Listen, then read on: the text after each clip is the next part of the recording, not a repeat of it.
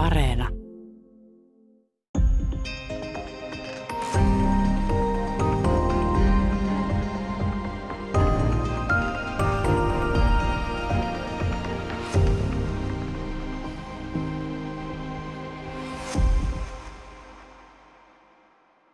Hyvää päivää. Täällä on tänään vieraana Suomen Akatemian tutkija tohtori Antti Malinen ja me puhutaan kaverisuhteesta 1900-luvun Suomessa. Tässä on kirja käsillä Leikitäänkö, jossa toisena tekijänä on, toisena tekijänä on tiedetoimittaja Tuomo Tamminen.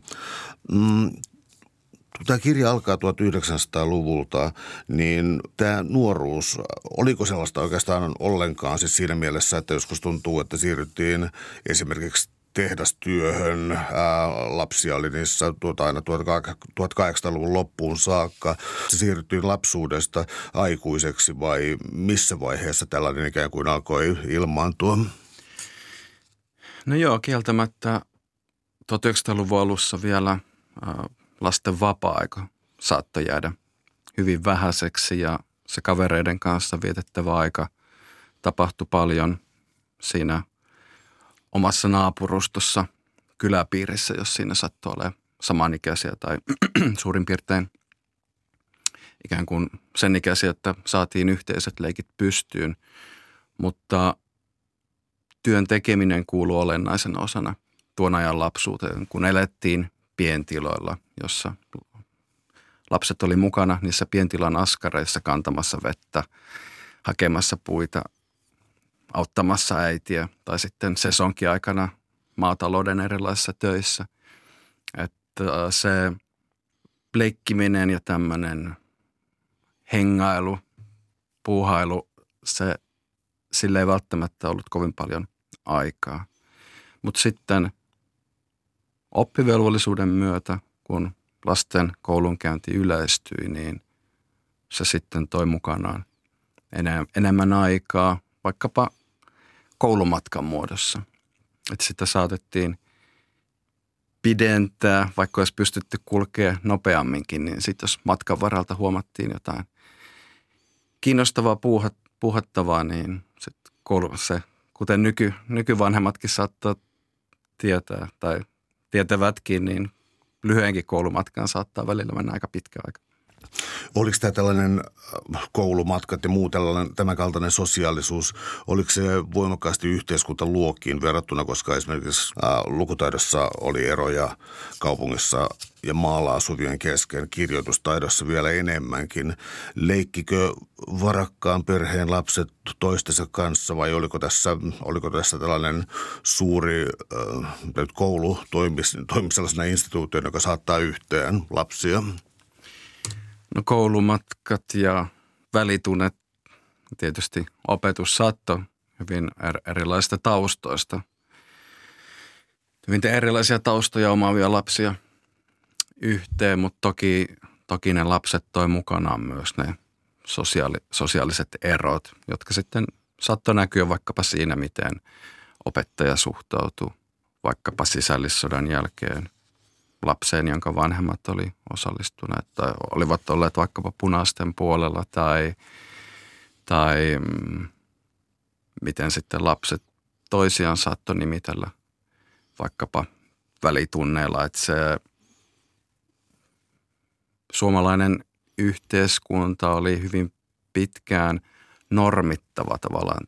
Jokaiselle asetettiin ne tietyt roolit ja sitten jos, jos se rooli ei ikään kuin istunutkaan vaikka sen oman kylän, kylän tota, vaatimuksiin, niin sitten sit tietyt lapset saatettiin ottaa tämmöisen ei-halutunlaisen huomion kohteeksi, eli heitä saatettiin nimitellä tai sulkea, muut lapset saattoi sulkea ulos ää, niistä yhteistä leikeistä, että se vaikkapa köyhyys saattoi näkyä siinä, että ei ollut aina niin hyvässä kunnossa olevia vaatteita ja toiset lapset saattoi kiinnittää tähän huomiota. Mutta toki, toki äh, tässäkin sitten tapahtuu, mitä lähemmäs nykyaikaa tullaan, niin äh, voi, voi nähdä, että lasten elämässä säilyy kyllä tietynlaiset suosiojärjestelmät ja nämä tämmöiset sosiaalipsykologiset mekanismit ja se dynamiikka, mutta, mutta ne muuntuu vähän erilaisiksi, että ehkä 1900-luvun alussa ne sosiaaliset erot ja jaot oli kuitenkin selkeämmin näkyviä. Tullaan myöhemmin tuohon sisällissodan aiheuttamaan radikaaliin jakoon tässä, mutta oliko tällaisia paikkoja, joissa voitiin ikään kuin, sanotaan sitten vaikka hengailla yhdessä. Mä tarkoitan sitä, että kirjassa tulee myöhemmin vastaan esimerkiksi kylän keinut, jotka vaikuttavat olevan hyvinkin suosittuja, tanssiminen sitten myöhemmin. Ja, eli kysyisin tällaisen anakronistisen, oliko nuorisolla tiloja, niin kuin, ää, oliko olemassa tällaista niin kuin, kyläkeskustaa tai jotain sellaista niin kuin kevyempää paikkaa, missä ihmiset saattoi olla toistensa kanssa? No ne yhteiset paikat saattaa olla hyvin moninaisia ja riippuu tietysti sen kylän ikään kuin ominaisuuksista. Et varmasti niitä yhteisiä hengailun paikkoja löydettiin, vaikka niitä ei, vaikka vasta myöhemmin sitten luotiin nuorisotaloja ja muita tämmöisiä eriksi juuri nuorille ja lapsille suunnattuja tiloja. Et se saattoi olla vaikkapa jokin urheilukenttä tai joku äh, maitolaituri tai sillan pielusta. Se saattaa olla – hyvin lähestulkoon riippu lasten mielikuvituksesta ja siitä, jos se huomasi jonkin erityisen tilan. Vaikkapa joku iso, iso kivi jonkun koulumatkan varrella, niin sinne saatettiin sitten kerääntyä koulupäivän jälkeenkin. Tavallaan se, käytämme kirjassa hyvin paljon muistitietoa ja tämä muistitieto tuo esille myös sen lasten mielikuvituksen ja luovuuden siitä, siitä kuinka, kuinka niistä omista paikoista ja ympäristöstä havaitaan tämmöisiä tarjoumia, joihin sitten tartutaan ja rakennetaan yhteisiä leikkejä niiden ympärille ja sitä yhteistä toimintaa. No täytyy tähän väliin heti kysyäkin, että tota, teillä on aineistona siis muistiaineistoa ja, ja, ja voisi sitä vähän valottaa, mistä on kysymys, koska tässä on näin pitkä aikaväli ja laaja aineisto. Eli, eli mikä, ää, mitä materiaalit olette tähän käyttänyt? No Suomessa on hyvin pitkät traditiot tämmöisen kirjoitetun muistitiedon keräämisessä. Muun muassa suomalaisen kirjallisuuden seuran arkistoissa on valtavasti – valtavasti erilaista muistitietoa ja toki muissakin työväenarkistossa ja kansanarkistossa hyvin moninaisissa. On hyvin moninaisia muistiorganisaatioita, jotka koko ajan kerää, kerää muistitietoa, että me, mm, me ollaan hyödynnetty tämmöistä hyvin moninaisia aineistoja ja osa on tämmöistä yleisempää oma elämäkerrallista muistelua, jossa lapsuusvuodet näyttelee useasti hyvin hyvin suurta roolia, mutta sitten ikään kuin kirjaprosessin aikana, kun tartuttiin johonkin tiettyyn ilmiöön, vaikkapa ää, nuorten seksuaalisuuteen, niin sitten me haettiin tämmöisiä täsmäkeru, on, on kerätty myös seksuaalisuudesta muistitietoa, niin sitten sit koitettiin etsiä tämmöisiä tarkempiin teemoihin ja kysymyksiin fokusoituvia aineistoja.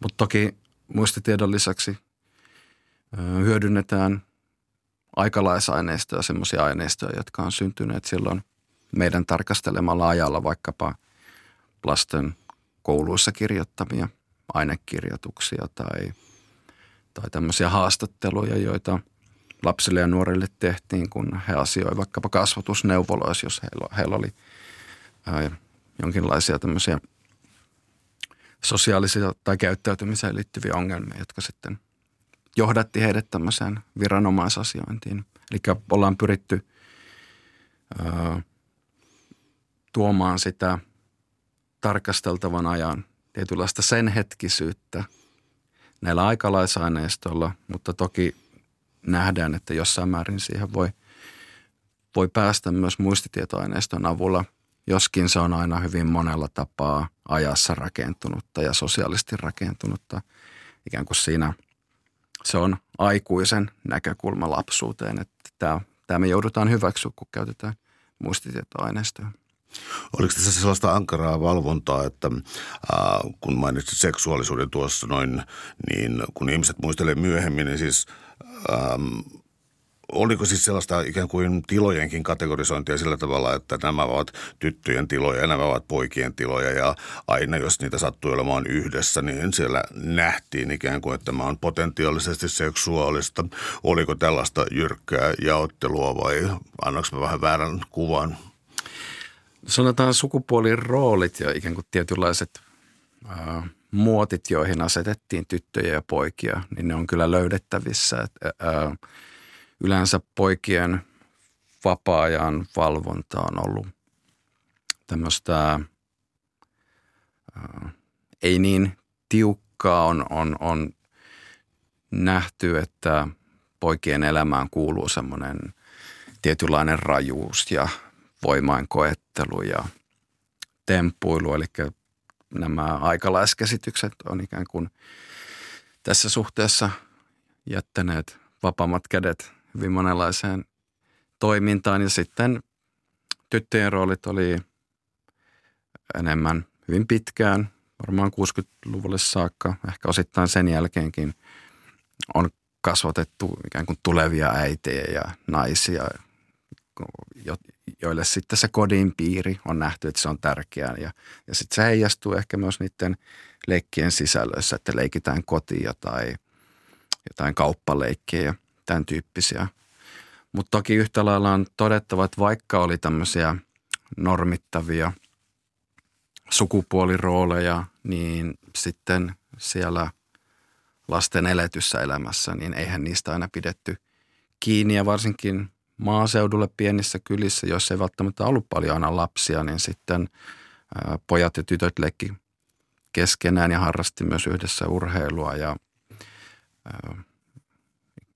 ikään kuin sovelsivat, omaksuvat varmasti jotain niistä normeista, mutta kyllähän niitä myös haastettiin ja, ja muistitietoaineistossa juuri osa saattaa kuvailla itse, että hän oli tämmöinen poikatyttö – ja toisaalta sitten joku miespuolinen muistelija saattaa kertoa siitä, kuinka hänellä saattaa olla vaikeita johtuen siitä, että hän, ää, hän ei niin kokenut omakseen tämmöisiä ää, fyysistä leikkiä, että, hän olisi halunnut ehkä, ehkä vaikkapa niillä nukeilla tai tyttöjen kanssa leikkiä jonkinlaista toisenlaista leikkiä.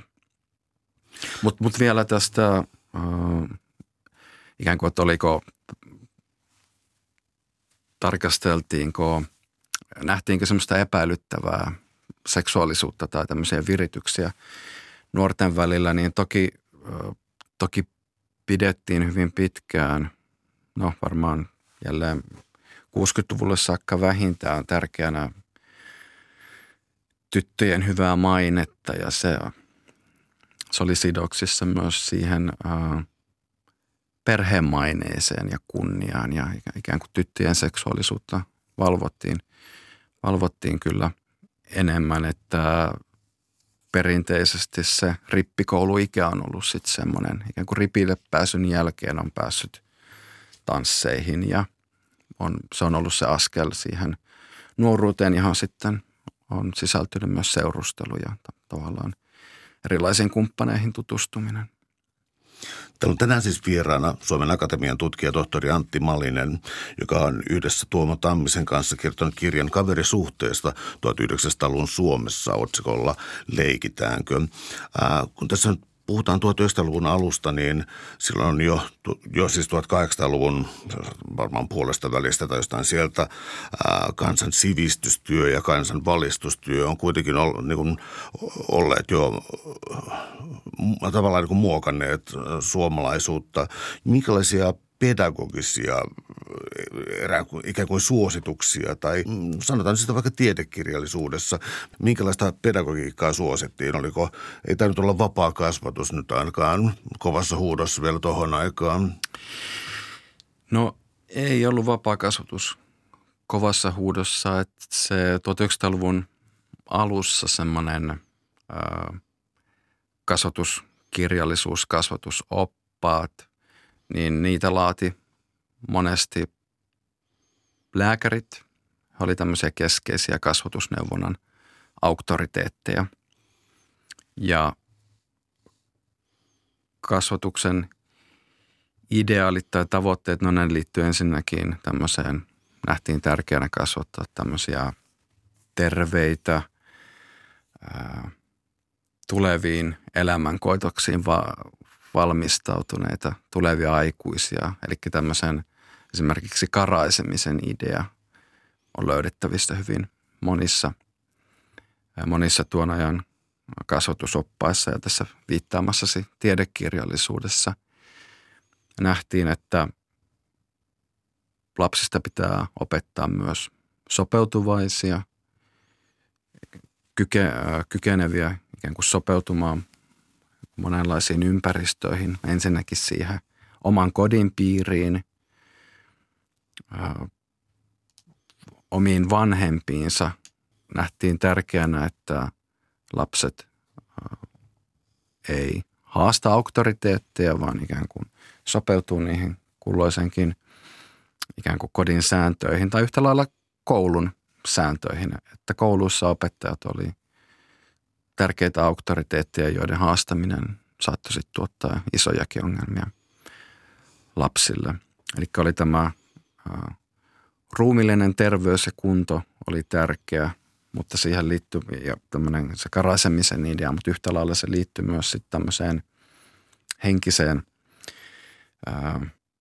tavallaan on hyvin ymmärrettävä, että tuon ajan ajattelussa nähtiin, että elämä ei tule ole helppoa ja ikään kuin no, no nykytermein pyrittiin ehkä tietynlaista resilienssiä myös ikään kuin synnyttämään lapsille kykyä niin kuin sieltä vastoinkäymisiä, koska vanhemmat ajattelivat, että niitä vaikeita hetkiä elämässä tulee olemaan. Että tämä tämmöinen ajattelu, sitä ryhdyttiin haastaa kuitenkin sitten toisen maailmansodan jälkeisinä vuosina, jolloin lapsipsykologinen tutkimus eteni aika isoin harppauksen johtuen juuri toisen maailmansodan aiheuttamista – evakuoinneista, perheiden hajoamisista. Ne kokemukset, monet tuon ajan psykiatrit, muun muassa John Bolby, oli mukana tämmöisissä lastenkodeissa, joissa hoidettiin, pyrittiin tukemaan evakuoituja sotalapsia. Ja nuo kokemukset osaltaan havahdutti tuon ajan psykiatrit kiinnittää huomiota myös lasten emotionaalisiin psykologisiin tarpeisiin. Lanseerattiin kiintymyssuhteen käsite ja tavallaan se, se sitten ää, tuon ajattelun pohjalta ryhdyttiin kyseenalaistamaan sitä aiempaa, ää, aiempia kasvatuskäsityksiä ja teoriaa, jossa enemmänkin lähdettiin siitä, että lapset on sopeutuvia, lapset on kestäviä, lapset kykenevät kestää monenlaisia muutoksia, mutta tämä toinen maailmansota ja sen tavallaan ne valtavat vaikutukset yhteiskunnassa ja perheiden ja lasten elämässä, ne, ne, ne sitten toi esille, että, että kyllä niillä on vaikutuksensa lasten elämässä ja sitten sitä ryhdyttiin niitä havaintoja ää, teoretisoimaan, että tavallaan tämä tematiikka on nyt valitettavan ajankohtainen just tässä meidän hetkessä. Liittyykö tähän myös sellaista, mitä kaveripiireissä tuntuu olevan aika pitkään, siis sellainen moraalikoodi, että tuota, kantelijoista ei sitten todella pidetty, että, että tuo ja tuo on nyt sitten varastanut tai, tai sitten joku siis tarkoitan sitä, että joku on silminnäkijä jollekin ja, ja kantelee, bosaa, tota, laittaa opettajan tietoon tämän. Ähm, koululaiset itse ei hyväksynyt tätä ja joissain kohdassa tätä kirjaa myöskään opettajat ei paljon arvostaneet tällaista kantelijaa. Eli, eli oliko se yksi tällainen mätä omena muoto, tämä kantelija?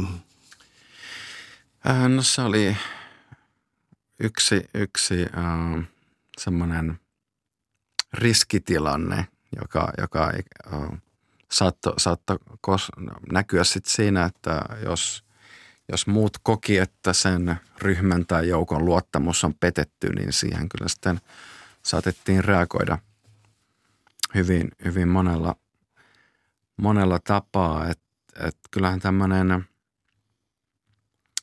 no tuossa kirjassa me rakennetaan kuvataan tätä kantelukielteisyyden historiaa ja sidot, sidotaan se myös tavallaan suomalaiseen poliittisen historian ja siihen, kuinka vaikkapa ää, juuri venäläistämiskaudella ei ää, ikään kuin ei juurikaan pidetty tämmöisistä ilmiantajista, jotka kertoo esivallalle toiminnasta, joka oli ikään kuin sen ajan säädösten asetusten vastaista. Ja, ja muutenkin sen kantelukielteisyyden sen voi sitoa laajempaan tämmöiseen kulttuurisen käsityksen siitä, että pidetään huolta omista asioista, se mitä tapahtuu vaikkapa oman kodin piirissä, niin sen tulee myös pysyä, pysyä siellä. Ja, ja, ja tavallaan myös opettajat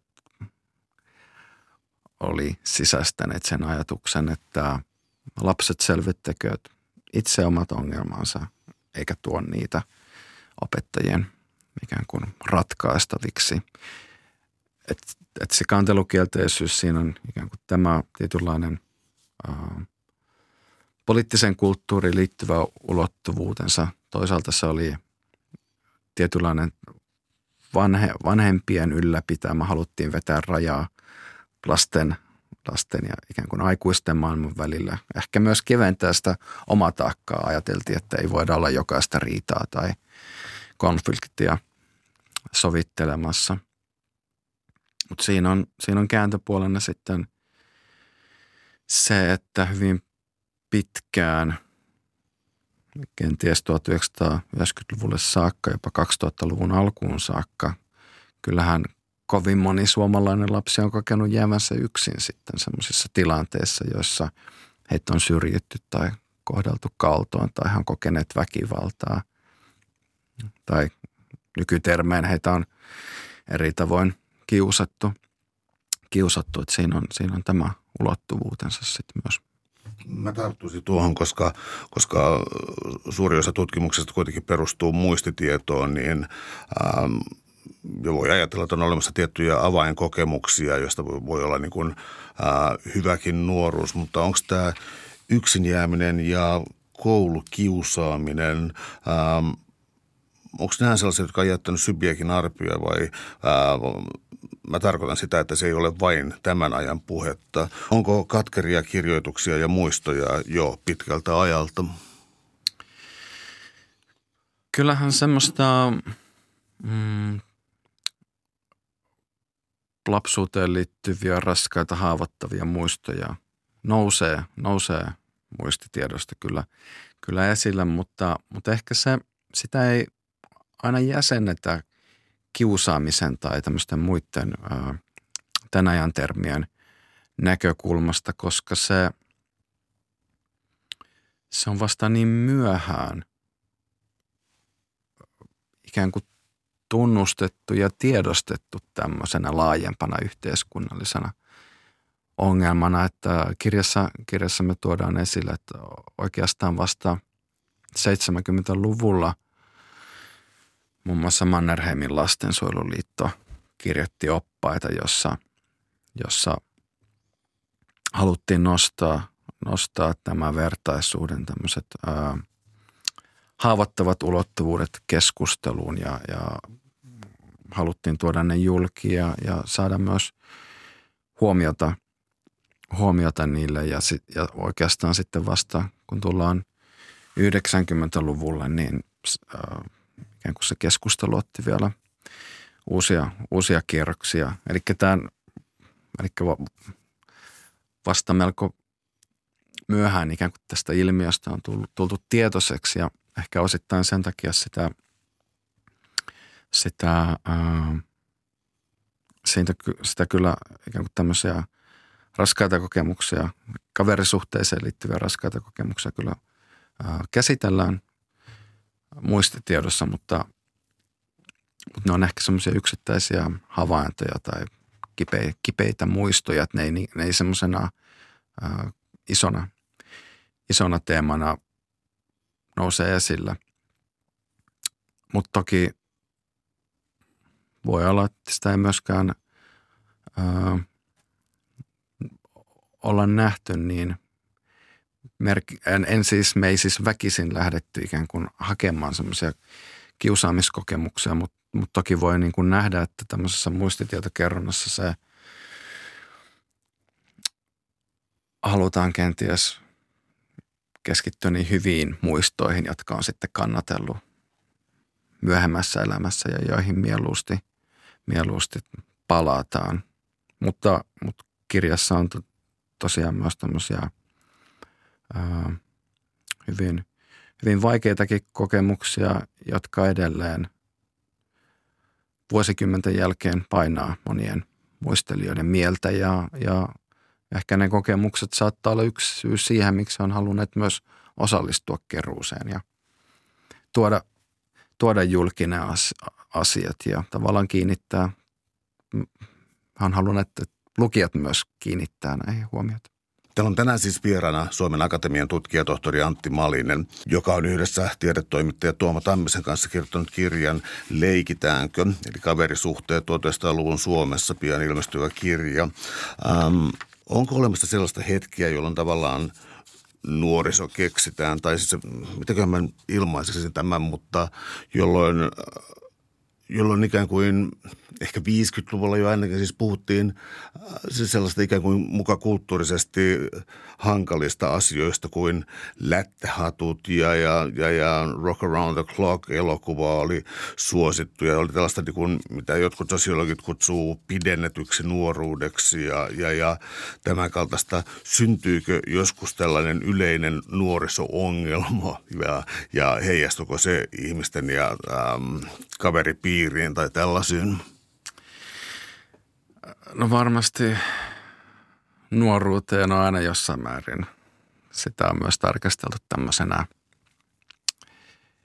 turbulenttina elämänvaiheena ikään kuin liittyen juuri murrosikään ja siihen, että nuorissa tapahtuu muutoksia ja heidät on ikään kuin pyritty ohjaamaan se semmoinen, no tuon ajan kirjoittajia käyttäen tämmöinen elämänvoima, se on sitten haluttu ohjata tämmöiseen tuottavaan, tuottavaan ikään kuin hyvin, hyvin uomiin, mutta juuri tämä 50-luku oli aikaa, jolloin no, juuri mainitsemasi rock and roll musiikki syntyi ja, ja tuli myös Suomeen elokuvien, ensisijaisesti elokuvien myötä ja, ja syntyi myös, otettiin ensimmäisiä askeleita nuorisomuodin saralla ja tavallaan tämmöinen, no nuorten oma, oma selkeä kulttuurinsa ja alkoi rakentua ja myös erilaiset osa, osakulttuurit. Että et tämmöiset kansainväliset vaikutteet näytteli hyvin merkittävää roolia. Kuunneltiin ulkolaisia radiokanavia, sitten myöhemmin saatettiin tilata jotain britti New Musical Express, tämän kaltaisia – aikakauslehtiä ja niitä sitten luettiin hyvin, hyvin kiinnostuneesti ja ehkä koitettiin poimia, poimia tämmöisiä uusia juttuja, joita sitten, jotka saattoi vaikuttaa siihen, että no, miten vaikka farkun lahkeet käännettiin tai miten sitä, miten sitä paitaa pidettiin tai minkälainen takki valittiin, että tämä muodit, muodit liikkuu ylikansallisesti.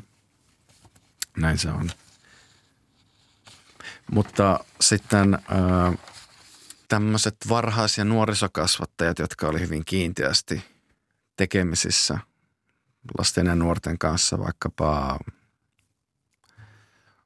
seurakunnan järjestämässä työssä tai isommissa kaupungeissa toimii nuoriso lautakuntia ja he organisoivat monenlaista – toimintaa, niin tämän, ammattilaiset hieman pyrki hillitsemään sitä keskustelua ja myös semmoista tietynlaista moraalista panikkia, joka, joka liitettiin ikään kuin lehdistä kävi ehkä turhankin kovilla kierroksilla ja nähtiin, että nyt, nyt tämä nykynuoriso on täysin ää, moraalinsa menettänyt ja ei kiinnosta, kiinnosta muuta kuin ää, tämmöiset ei hyväksyttävät asiat. tuon ajan ammattikasvattajat toimivat esille, että suurin osa nuorista kannattaa edelleen tämmöisiä perinteisiä arvoja, osallistuu erilaiseen järjestettyyn toimintaan ja käyttäytyy hyvin. Siinä, on, siinä keskustelussa oli hyvin monenlaisia tasoja, mutta, mutta se mikä ehkä näkyy tämmöisten tuona ja iltapäivälehtien lööpeissä oli sitten tämä rockmusiikki ja siihen liitetyt pahet ja, ja myös tämä nuoriso-ongelma, joka oli jossain määrin myös tämmöinen kuvitteellinen. Se kosketti hyvin tai suhteellisen pientä joukkoa loppujen lopuksi. Eli esimerkiksi kaupunkiympäristöissä saattoi olla siis kaupungin osittain jakautuneita porukoita, ehkä jengisana joskus sanottiin, mutta, mutta sak, kaikki mahtoi, mahtoi olla sen ajan, sen ajan käsite tärkeimpänä siinä. Mutta siis tällaisia väkivaltaisuuksia ja vi, viholliskuva oli moninainen. Saattoi olla vastapäinen talo tai seuraava kortteli tai sitten todellakin kokonaisten kaupunginosien välillä olevaa tällaista väkivaltaisuutta. Ää, oliko tämä uusi ilmiö vai, vai, vai, vai niin kuin varjoitiinko siinä vaan jotakin vanhempaa uudella tavalla? No varmaan tämmöinen pyrkimys jonkinlaisten reviirien luomiseen. Se on tietyllä tapaa hyvin luonnon, luonnollinen ilmiö, että se, se missä paikassa asutaan siihen kiinnitytään, ikään kuin se koetaan semmoisena turvallisena omana paikkana ja se saattaa tuoda mukanaan myös sen sitten, että halutaan myös varjella sitä ja – suhtaudutaan epäilevästi tämmöisiin vieraisiin uusiin tulijoihin. Et toki siinä on vastapainona aina myös sit se lasten ja nuorten uteliaisuus, että, että mahtaisiko tuon uuden tulokkaan tai porukan kanssa saada pystyyn jotain, no vaikkapa jonkun tämmöisen höntsä, höntsämatsin tai vastaavaa – mutta mut just tällä tämmöisellä tietyllä, tietynlainen jaottelu ikään kuin tämmöisen sisä- ja ulkoryhmään sosiaalipsykologisena ilmiönä. Kyllähän sillä on todella pitkät juuret, että Elina Haavio Mannila, tunnettu sosiologi, väitteli muistaakseni vuonna 1955 kylätappelut aiheesta tai kylätappelut aiheisesta teemasta ja, ja myös muutkin, muutkin ää, tutkijat on käsitelleet juuri tämmöistä pidempää jo vähintään 1800-luvulle jäljitettävissä olevaa ilmiötä, että on ää, ehkä jossain määrin myös haettu, haettu niitä konflikteja ja haluttu selvittää, että mitkä ne ikään kuin pitää huolta siitä omasta kylästä ja ikään kuin, että se on, se on meidän reviiriä ja sinne, sinne on muiden turha tulla aiheuttaa ää, harmia tai, tai ongelmia, mutta, mutta, mutta sitten se on ehkä saanut vielä ää, uudenlaisia muotoja, kun tullaan vähän lähemmäs modernia aikaa just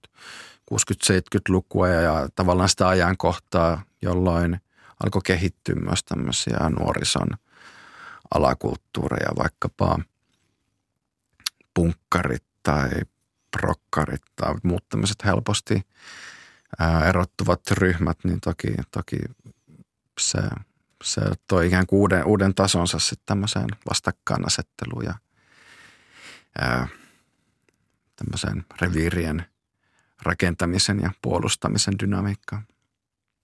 No, tullaan vielä tähän ää, lapsuuteen lähiöissä. Tämä, mä luovutan sulle jonkun puheenvuoro, mutta siis tätä on niin kuin, ää, hieman name droppingia, mutta Kortteinen on näitä tutkinut ja J.P. Ruus ja, siis tällaista ähm, tavallaan niin kuin uutta asumismuotoa, mitä niin kuin vaura, vauraana edustaa Tapiola ja, ja, ja vähemmän vauraana taas jotkut muut kaupungin, kaupungin mutta, mutta tämä niin kuin lähiöelämä, nukkuma lähiö negatiivisesti, mutta, mutta sitä voi arvottaa monin tavoin.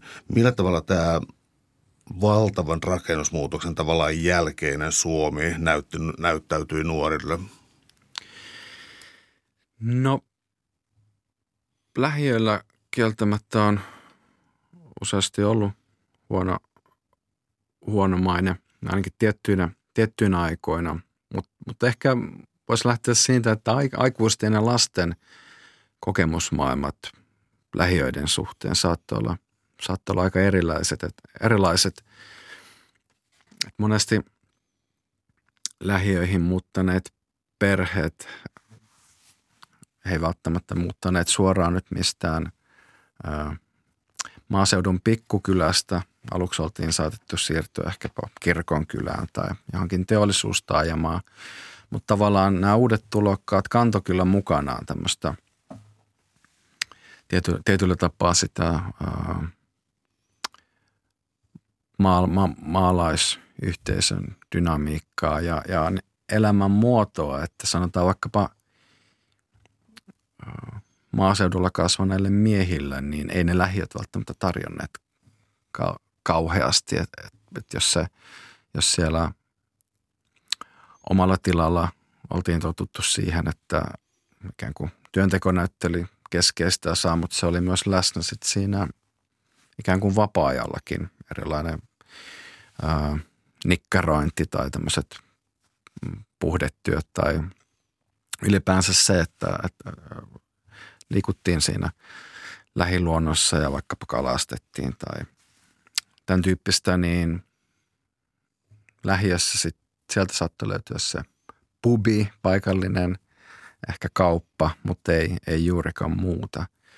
Mutta sitten taas lapsille ja nuorille monesti varsinkin tämmöiset varhaiset lähiöt, niiden rakentamista ohjasi tämmöinen metsälähiöajattelu. Haluttiin jättää tämmöistä tyhjää vapaata tilaa, tilaa näiden uusien asuinpaikkojen läheisyyteen. Ja ne, ne tietysti tarjosi lapsille hyvin monenlaista seikkailun ja tekemisen ja, ja puhastelun tiloja ja ympäristöjä. Ja just tässä muistitietoaineistossa saatetaan hyvin lämpimästi muistella, muistella ää, sitä uutta elämää.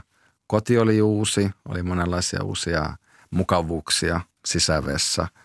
Ää, ei enää tarvinnut tehdä niitä entisiä pientilaan liittyviä askareita, mutta sitten samalla se myös se kodin ulkopuolinen ympäristö saattoi tarjota monenlaisia virikkeitä ja tekemistä. Oliko nämä tyypillisesti jotain kortterialueita sitten siis, äh, hetkinen, mitä leikittiinkään, kirkon rottaa ja tämän kaltaisia? Oliko tämä, oliko tämä olennainen tämä tällainen, äh, no siis kotikorttelin ajatus? No varmaan se vähän vaihteli, vaihteli että minkä tyyppinen se asu, asuma lähiö oli, mutta, mutta varmasti sitten ajan kanssa myös ikään kuin – niille lapsille ja nuorille muodostu, muodostu ne yhteiset ikään kuin traditiot. Oliko se sitten tämmöistä kirkon rotan leikkimistä vai, vai semmoista, että lähdettiin pyörien kanssa seikkailemaan vähän kauemmaskin, ikään kuin laajentaa sitä omaa elinpiiriä ja reviiriä, niin se on tietysti myös ää, ikäsidonnaista, että varmasti ei, ei mitään – Mm. Varmasti tässäkin nämä paikalliset erot, erot on olleet, olleet hyvin, hyvin suuria. Et toki, toki sitten mitä enemmän tulee ikään, niin sanotaan, jos asuttiin vaikkapa jossakin Tampereen tai Helsingin tai Turun jonkun isomman kaupungin lähiössä, niin sitten sieltä jossain vaiheessa alettiin hakeutua myös keskustaan ja ikään kuin kerääntyä sitten isompiin porukoihin – Minkälaisia sosiaalisia tai kulttuurisia tai muita jaotteluja tuossa syntyy, koska äm, esimerkiksi tuossa vaiheessa alkoi äm, tuossa vaiheessa alkoi ikään kuin sellainen kehitys, milloin niin kuin tytöt ja pojat saattoivatkin leik- leikkiä tai hengata yhdessä, mikä oli aikaisemmin aina tulkittu vähän eri tavalla. Toisaalta taas äh, homosanan käyttäminen sellaisena yleishaukkumosanana äh, oli todella todella kovassa huudossa kirjaimellisesti siihen aikaan. Ja, ja, ja, ja oliko muita tällaisia, siis mä mietin jotakin omaa koululapsuutta, niin en mä muista, että voisi olla sellaista ajatusta, että joku on köyhä ja sitten sitä kiusataan.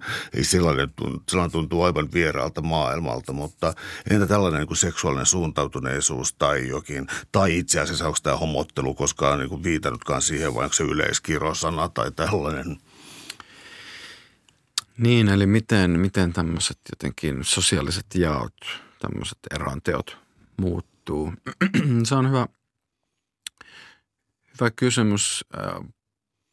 Toki voi ajatella, että vaikka hyvinvointi yleistyy, niin no tässä nyt ehkä mietin omaa, omaa lapsuutta ja nuoruutta, mutta jossain vaiheessa muistelen, että vaikkapa se, minkä merkkiset farkut piti olla tai pitikö jossakin hupparissa lukea levis, niin tavallaan tämmöiset, tämmöiset se semmoinen hyvin pitkään ainakin no vaikeata mitä nyt tarkkaa aikamäärättä antaa, mutta, mutta nuoret saattaa olla tietyllä tapaa myös hyvin konservatiivisia. Se yhdenmukaisuuden paine saattaa olla aika, aika aika suuri, että kuka sen määrittääkään sen kullosenkin muodin tai, tai vaikkapa puheenaiheen, että, että niin kuin, tai vaikkapa joukkue, ketä nyt pitää kannattaa ja mitä joukkuetta ei saa kannattaa, niin ikään kuin ne on, no tässäkin palaan, palaan siihen, että, ää, että ne alueelliset ikään kuin voidaan hahmottaa, että on, on tämmöinen, su, nämä suosiojärjestelmät, ne, ne varmasti, niitä on varmaan löydettävissä ympäri Suomea joka ikisestä paikasta. Eli, eli lapset pyrkii ää, jollain tapaa ikään kuin rakentaa sitä omaa paikkaansa siinä ryhmässä ja luokassa, löytää, löytää sen oman roolinsa, mutta sitten ikään kuin keskeinen osa sitä dynamiikkaa on se, että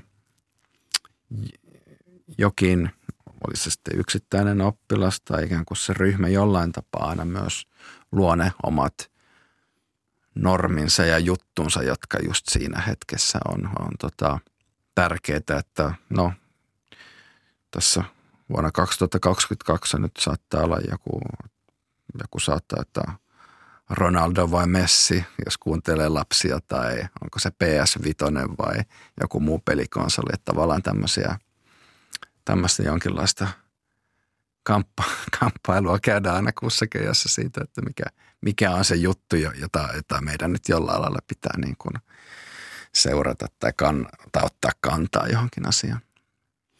No vaikuttaa myös siltä, että jokainen pitää jollakin lailla äm, parhaana kuitenkin omana lapsu, oma lapsuusaikaansa, oli arvot kohdallaan tai mitä tahansa. Mutta sellainen juttu, että yksi tällainen ikään kuin aikalaisdiagnoosi, mikä tulee nykyään vastaan aika usein on sellainen, että äm, englanninkieliset käyttää sellaista termiä kuin nanny state, eli siis lasten, lastenhoitaja valtio. Eli tällainen kuin lastenhoitovaltio, johon siis kuuluu sellainen niin kuin yltö, niin kuin kaikki järkevyyden rajat ylittänyt turvallisuuspuhe, eli siis suunnilleen näitä, että lapsilla on tietenkin huomioliivit liikenteessä, mutta pitäisikö koulumatkalla olla kypäräpakko, ja, ja miettii jotain omia leikki, leikkipaikkoja. Joskus, ää, joskus no mun tapauksessa leikki jotain 70-luvun, muistelee jotain 70-luvun paikkoja, niin tippu sellaista metallitelineistä suunnilleen betonille, niin kyllähän siinä tosi kun hampaat vähentään lähtenyt. Ja, ja, ja nyt tuntuu olevan sellainen... Ää, sellainen että, näkemys aika yleinen, että, että, että juuri tämän ajan nuoret on oikeastaan vain tällaisia lumihiutaleita tai tämän kaltaisia asioita, jotka niin loukkaantuu vaikka mistä hyvin helposti ja jotka ei niin tavallaan kovaa normaalia elämää ole koskaan nähnytkään. Onko tämä yleinen näkemys? No tämä on aika iso, iso keskustelun aihe kieltämättä ja, ja mikä myös herättää varmasti tunteita suuntaan, suuntaan ja toiseen juuri tämä, no sitä varmaan jäsennetään hyvin, hyvin monesta eri näkökulmasta, mutta, mutta se keskeinen yksi argumentti on, että ikään kuin suojellaanko jo liikaa lapsia ja, ja no, puhutaan helikopterivanhemmuudesta ja siitä, kuinka, kuinka kiikutamme lapsia harrastuksiin ja hoploppeihin tämmöisiin omiin erillisiin lapsuuden ja nuoruuden saarekkeisiinsa. fasilitoidaan kaverisönttereitä ikään kuin kaikki tulijat saa myös oman lahjansa sitten.